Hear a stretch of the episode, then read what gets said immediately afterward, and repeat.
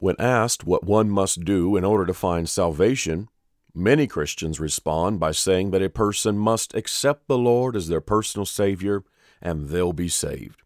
While this may be the most popular response, is it in fact the true biblical response? Are you ready to face the truth? Face the Truth is the weekly podcast of the Truth Church of Olathe, Kansas. Now here is your host and Bible teacher, Pastor Gregory Riggin. Thank you, Brother Goff, and thank you to everyone who's listening. I trust that today's episode will be a blessing to all of those who tune in. As most of you are aware, I've written two books over the last few years. The most recent one is entitled Understanding the New Birth. During my preparation for that book, I did a cursory search on the internet to see what I could find using the phrase, "How can I be saved?"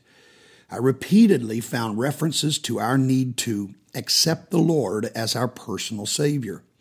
A careful study of the Bible, however, will reveal that although this may be the most popular answer, it's the wrong answer.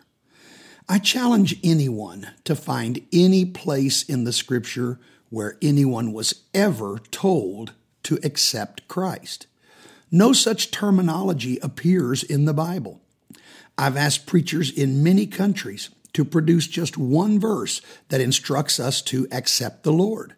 Never yet has anyone been successful in doing so. Now, let me be clear. There is absolutely no scriptural evidence which would require us to accept Christ. I find only one place that even remotely speaks about accepting God, and it comes from the book of Job. Job thirteen, verses eight through ten. Will you speak wickedly for God and talk deceitfully for him? Will you accept his person? Will you contend for God? Is it good that he should search you out? As one man mocketh another, do you so mock him? He will surely reprove you if you do secretly accept persons. In this passage, Job's friends are chided for even thinking it's possible to accept God. Job said that such an insinuation was akin to mocking the Almighty. Think about it. How can we, humble flesh, the creation, accept him, the omnipotent creator? The real problem with the idea of us accepting God is not just that it's unscriptural, but rather that it's the exact opposite of what the Scripture actually teaches. According to the Bible, we don't accept Christ. He must accept us. This is a recurring principle throughout the Bible. In order to prove that, let us first consider what Peter told the household of Cornelius. In Acts chapter ten, verses thirty-four through thirty-five, we read, "Then Peter opened his mouth and said, Of a truth, I perceive that God is no respecter of persons, but in every nation he that feareth him and worketh righteousness is accepted with him." Thus, we must reach a place where God accepts us, not vice versa. This principle is repeated in the Scriptures. For example, Romans twelve one commands us to present our bodies a living sacrifice, holy, acceptable unto God. Thus, we are clearly told that living a holy, sacrificial life is what makes us acceptable unto God. Furthermore, the Apostle Paul goes on to say that this is our reasonable, or more literally, logical service. Paul told us in Second Corinthians five nine that we should labor that we may be accepted of him. In order to find out how to accomplish that goal, we should look again at the verse in Acts we addressed earlier. Acts ten thirty-five, "But in every nation he that feareth him and worketh righteousness is accepted with him." In this verse, Peter instructed the first Gentiles to be saved that we must first fear God. Then, as a result of that fear, we must work righteousness. This is perhaps one of the greatest travesties of the doctrine of accepting Christ. It allows man to bring God into his life regardless of the man's condition. Instead, the Bible clearly teaches we should change our condition, allowing God to then come into our life to help us and save us. Now, please understand, I am not teaching salvation by works. In fact, I'm not even dealing with the question of salvation. Rather, I'm telling you how to prepare yourself for salvation. To do that, you must first be accepted of Him. This is not a new concept. We can see this same principle at work in the very beginning. When Cain and Abel brought their offerings to God, the Lord was pleased with Abel's sacrifice, but rejected Cain's. Cain was angry and killed his brother. As the Lord confronted Cain over his murderous deed, he informed him, "If thou doest well, shalt thou not be accepted? And if thou doest not well, sin lieth at the door." That's Genesis four, verse seven. Doing well has always been the key to obtaining God's acceptance. I have repeatedly stated that there is no scripture which can be accurately used for telling people to accept the Lord. Whenever I've said this in the doctrinal seminars that I've taught, someone invariably brings up one or more particular verses to try to prove me wrong. The most common verses that they quote are John one twelve, John three sixteen, Romans ten nine, Revelation three twenty, and Acts two twenty-one. I'll address each of these momentarily. Before I do, however, I want to first point out that none of those scriptures say anything about accepting Christ. They talk about believing, receiving, confessing, opening, but not accepting. Having said that, let me now use the principle of allowing Scripture to interpret Scripture in order to address the five verses I listed a moment ago. John one twelve says, "But as many as received him, to them gave he power to become the sons of God, even to them that believe on his name." Suffice it to say that receiving him can only be defined as accepting him if we can prove that definition with other scriptures.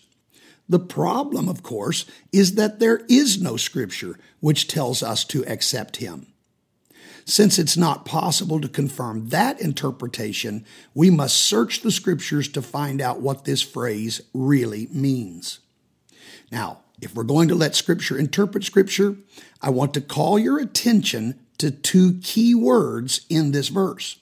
The first one is received.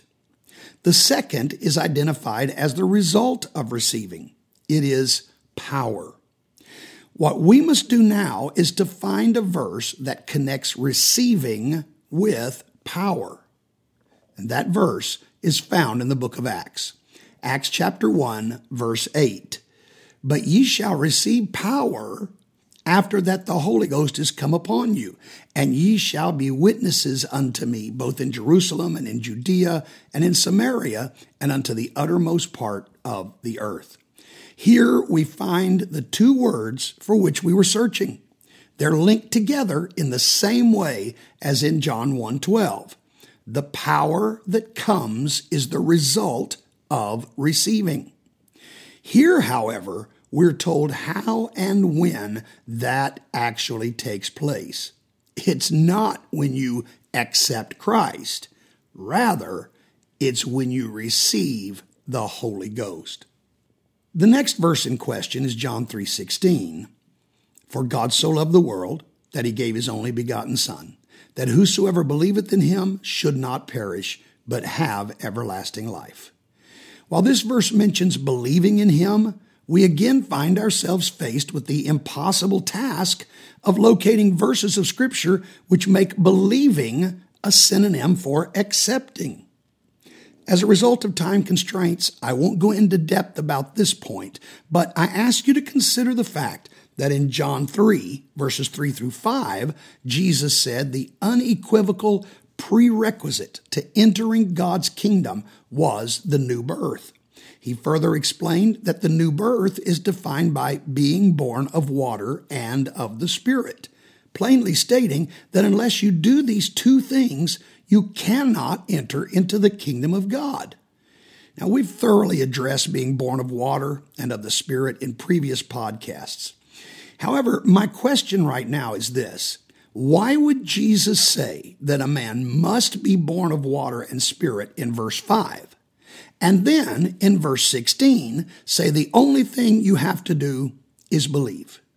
Did he contradict himself? Of course not. John three sixteen does not offer a definition for the term believing, but there are other verses which provide us with that insight. The first one that I would call to your attention is found in John seventeen twenty, which says, "Neither pray I for these alone, but for them also which shall believe on me through their word." Here, Jesus connects our belief to the word of the apostles. Therefore, what we believe must be based on what they taught. A second reference that adds clarity to the term believe is also found in John's writings. This one, however, is a bit more specific. In John seven, verse thirty-eight, Jesus said, "He that believeth on me, as the scripture hath said, out of his belly shall flow rivers of living water." In this verse, Jesus said our belief must be based upon what the scripture hath said. And he went on to explain that scriptural belief involves receiving the Holy Ghost. John seven thirty-nine says, "But this spake he of the Spirit, which they that believe on him should receive. For the Holy Ghost was not yet given, because that Jesus was not yet glorified." The important thing to notice here is scriptural belief is not equated with mere acceptance. Rather, it's equated with a spiritual experience. The third oft-quoted passage used to support accepting Christ is found in Romans. Once again, I find no mention of accepting. I only find confessing and believing. Listen to Romans ten, verse nine, "That if thou shalt confess with thy mouth the Lord Jesus, and shalt believe in thine heart that God hath raised him from the dead, thou shalt be saved." Now, the problem with trying to use this verse to tell someone how to be saved is that the entire book of Romans was written to people who were already saved. They didn't need instruction on the plan of salvation. If you want me to prove this, all we have to do is read Paul's opening statements in this letter and notice to whom it was addressed. Romans one seven shows us that Paul was writing to all that be in Rome, beloved of God, called to be saints. The book of Romans was not written to sinners. It was written to saints. Therefore, trying to use Romans ten nine to lead the lost to salvation is impossible, especially if you want to rightly divide the word of truth, which is what Second Timothy two fifteen tells us to do. Paul was instructing the saints that it's absolutely necessary for them to confess the Lord publicly to others. In doing so, he was simply reiterating what Jesus had said while here on earth, as recorded in Matthew ten thirty-two, which says, "Whosoever therefore shall confess me before men, him will I confess also before my Father which is in heaven." Another verse I hear people use to defend this erroneous doctrine can actually be answered in the same way as Romans ten. You have to understand to whom the letter was written before you can interpret the verse properly. The verse to which I refer is Revelation three, verse twenty. Jesus said, "Behold, I stand at the door and knock. If any man hear my voice and open the door, I will come into him and will sup with him and he with me. How many times have preachers quoted Revelation three twenty to sinners, especially using it during an altar call to try to appeal to them to let Christ come into your heart? However, Christ was not knocking on the door of a sinner's heart in this verse. As we did with the book of Romans, let's look at the intended recipients of the letter. According to Revelation three fourteen, this letter was addressed to the angel, that is, the messenger or the pastor of the church of the Laodiceans. The direct recipient of this letter was the messenger of the church, who was then to deliver the message to the congregation. Jesus was telling a backslidden church he still cared enough for them that even though they no longer allowed him in their midst, he was willing to come back if they would only express their desire for him to do so. The final verse I want to address will take a little longer to explain than the others. In fact, I want you to know that I've produced an entire Bible study on this one verse alone. Rather than try to cover the entire contents of that study in this podcast, I plan to teach on it in its entirety in a future episode. For now, however, let me just address one important factor with regards to the verse in question. Let's look at Acts two, verse twenty-one. Which reads, "And it shall come to pass that whosoever shall call on the name of the Lord shall be saved." Now, what I want to tell you about this verse today is that calling on the name of the Lord is not accepting him or simply mentioning his name in prayer. It's much, much more than that. And we know this to be true based on the words of Jesus himself. In Matthew seven, verse twenty-one, Jesus said, "Not everyone that saith unto me, Lord, Lord, shall enter into the kingdom of heaven." Did you get that? Not everyone who just calls my name verbally. Not everyone that saith unto me, Lord, Lord, shall enter into the kingdom of heaven. But he that doeth the will of my Father which is in heaven. As you can see, simply addressing him in prayer is definitely not what is meant by calling on the name of the Lord.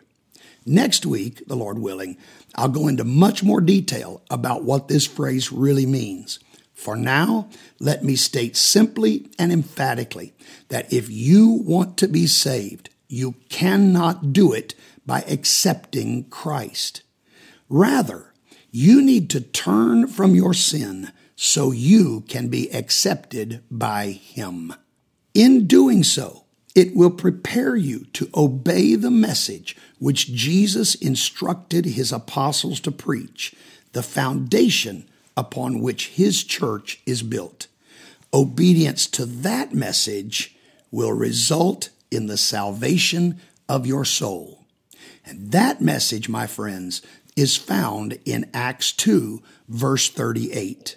"Then Peter said unto them, Repent, and be baptized every one of you in the name of Jesus Christ, for the remission of sins, and ye shall receive the gift of the Holy Ghost."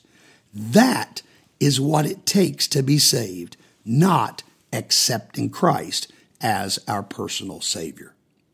Now, as I bring this podcast to a close, I want to say that if you have questions about this or any other Bible subject, please feel free to contact me directly by sending an email to bishop at olathe truth dot com. I would count it an honor to address your questions from the pages of Scripture. Also, I want to let you know, as I mentioned at the beginning of the podcast, the book Understanding the New Birth is available on our church website, newlifepc.com slash resources, newlifepc.com slash resources.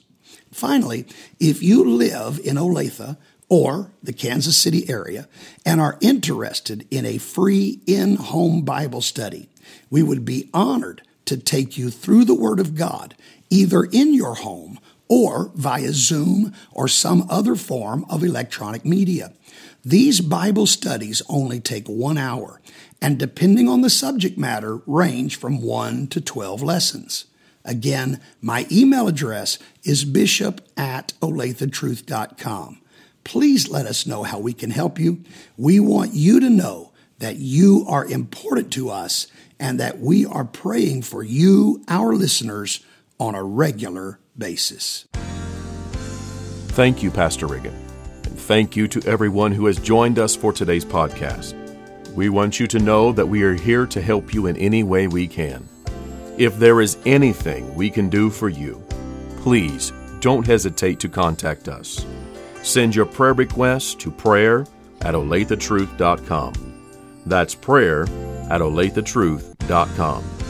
If you live in the Kansas City metropolitan area, we invite you to join us for our services this week, Sunday morning at ten, Sunday evening at six, and Tuesday evening at seven thirty. For those who cannot attend, we will provide a live stream on our Facebook page, our YouTube page, our Twitter account, and our website, new life p c dot com slash listen.